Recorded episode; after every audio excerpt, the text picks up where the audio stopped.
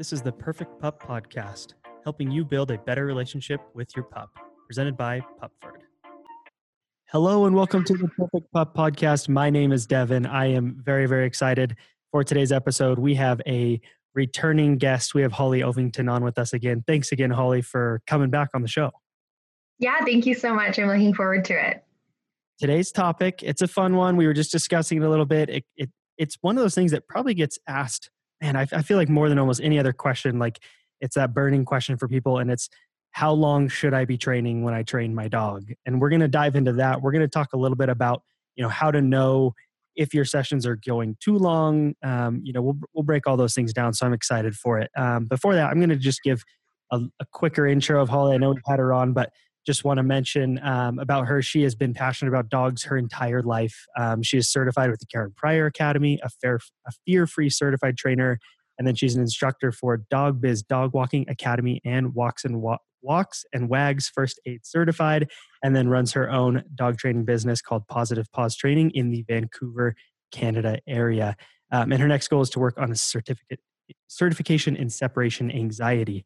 Um, and like I always talk about, I love having experts on here to who know way more than I do to give us all the facts and all the information. So anything you want to add to that intro? I know some people are getting to know you now. You've been on our social channels a little bit. You've been on the podcast, but anything else you want to add about about your uh, who you are? No, I think that's great. I think you did a great job. Yeah, and most people probably just learn a little bit about me by looking at your social and the things that we've been doing. Awesome. I love it. And uh, let's do this. Let's get right into it. This might be a shorter episode um, for those ready to listen, but it's it's super important. So, again, kind of speaking in generalities, because I'm sure we'll dive into more specifics. But typically, how long do you recommend training sessions should be when you are training your dog? Yeah, so when you're doing a training session with your dog, so say you're just carving out a little bit of time to work on, you know, nose to hand targeting, um, I usually would never do more than five minutes. Even five minutes can be a bit too long. Now, it's going to depend on the dog a little bit, um, but anywhere between three to five minutes generally team, seems to be a, a sweet spot. So, three to five minutes will you sometimes do that in bursts where you'll you know do three to five minutes and then play because i think i think a lot of people are like okay if i want my dog's behavior to change it's got to take like i've got to be putting in time and effort right? And i think there is that like sometimes that overhanging expectation on us as pup parents is like did i put enough time in? Is my dog's behavior not improving because i'm not spending enough time? What is your thoughts on that? Yeah, totally. So I think that absolutely doing a short little burst, lots of reinforcement. You're really working on that behavior and then taking a little break, again, like a five to 10 minute break. You can do some play, you can give them an enrichment toy, or even just have them like take a power nap. Um, I have some clients who, you know, they work from home. So throughout the day, it's like every few hours they can just carve out five minutes, and that seems to work well as well. Um, yeah, so definitely breaks in between, and you can kind of do, you know, three to five minutes of training, five to 10 minutes break three to five minutes of training, five to 10 minutes break. So, so I like that short bursts. Um, and, and I think that is similar to us as humans, right? Like oftentimes our attention span is just short. And if, if we go, we do, you know, I think back to when I was in school and I'm trying to like, how, how did we sit through a, you know, 45 minute, hour and a half long lecture? Like it doesn't make any sense. And I think that, you know, the same thing applies to our dogs. So one kind of follow-up question on that because i think some people will you know they'll feel like they're in a groove and they're like i want this session to go a little bit longer or really need to work on this behavior. What are some ways that you can tell like if the session is going too long? Like how do you know maybe if your dog is checking out or something like that? Yeah absolutely. Um, things to kind of look for is any sort of signs of frustration. So if your dog was doing really well and then maybe they're starting to decrease, you know, you were seeing a lot of success and now you're losing a bit of that success, your dog's probably getting a little bit tapping out of it. Um, sometimes you might see some calming behaviors like yawns, um, looking away from you, like actually trying to disengage. Um, but for the most part, I find how I figure out we need a break is that the dog starts saying, I can't keep doing this. Um, so their progress goes down a little bit and we want to quit while we're ahead. Yeah, I like that. And I, I, have noticed that in my for myself when training my dogs, like I think it's really important to end on a positive note because yeah, if you go too far, if you go too long, your dog's gonna get frustrated and then you kind of finish the whole thing with a sour taste in your mouth, both for you like and your dog. So I think that's important. Um, on on that note, I, I I know there's a lot of pup parents listening with really young puppies, right? Who you know it feels like their attention span is about six seconds, and then mm-hmm. they're off, you know, chasing a butterfly or whatever. So what what tips do you have for you know how you can I, and, and i think one of the tips is already like you said keeping the sessions short is going to help your dog stay more engaged um, but what other tips or ideas do you have for pup parents who are struggling to keep their dog engaged during training sessions? Yeah so for actual puppy puppies young dogs, um, I would recommend making sure that all of their needs are checked off first because if they need a nap. They're like toddlers. They're going to throw a fit and they're not going to learn anything.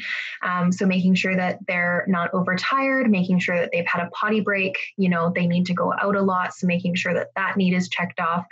Um, things like that. I find those sorts of things are what usually causes puppies to not be as successful in training. It's usually the clients are saying, oh, well, they missed their nap today, or um, oh, they actually overnapped today, or we didn't get them out on as long of a walk as we usually do.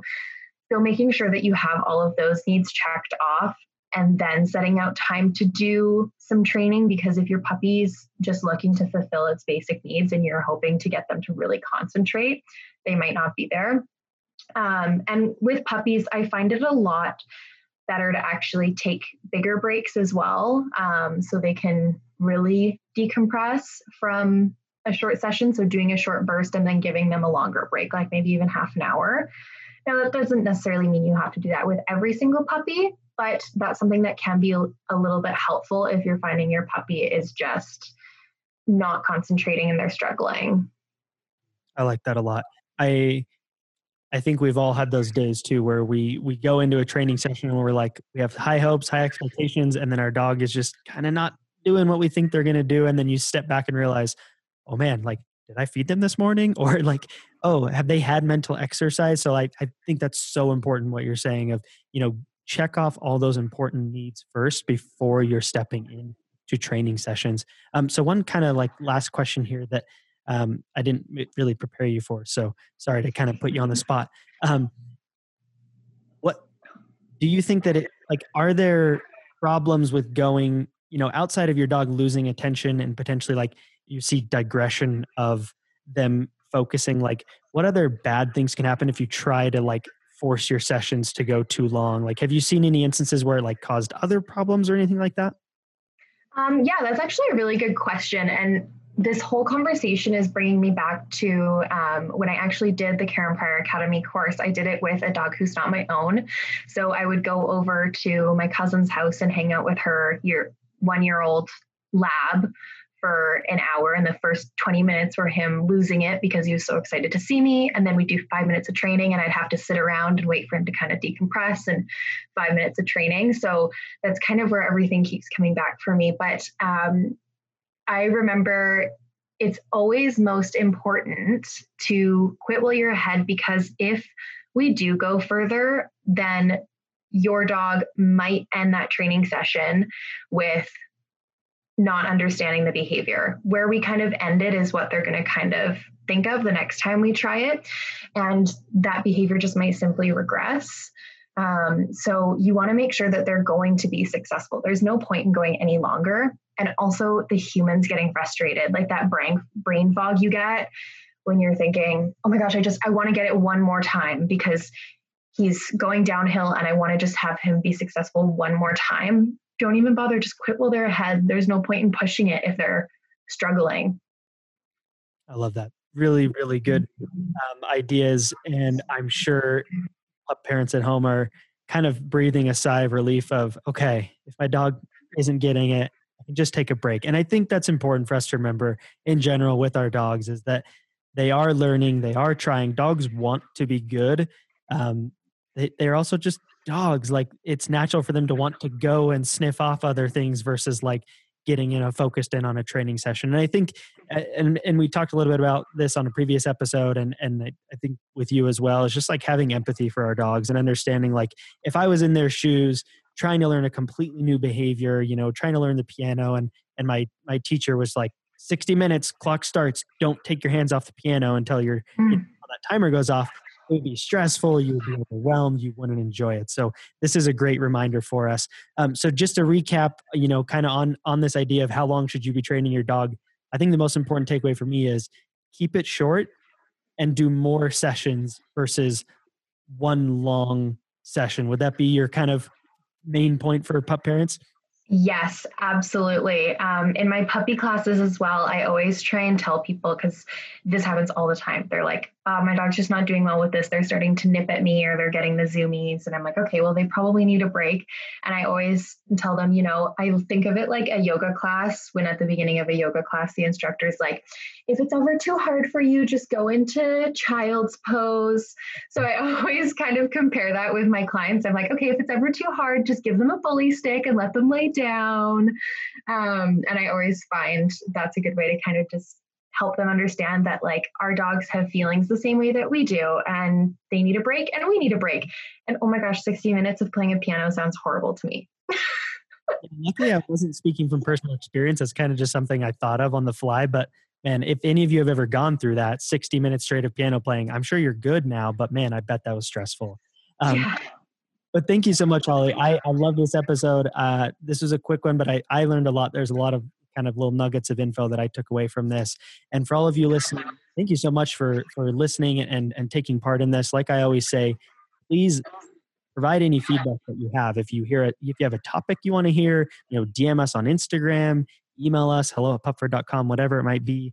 Um, but beyond that, um, thank you again, Holly, and we will catch you guys on the next episode.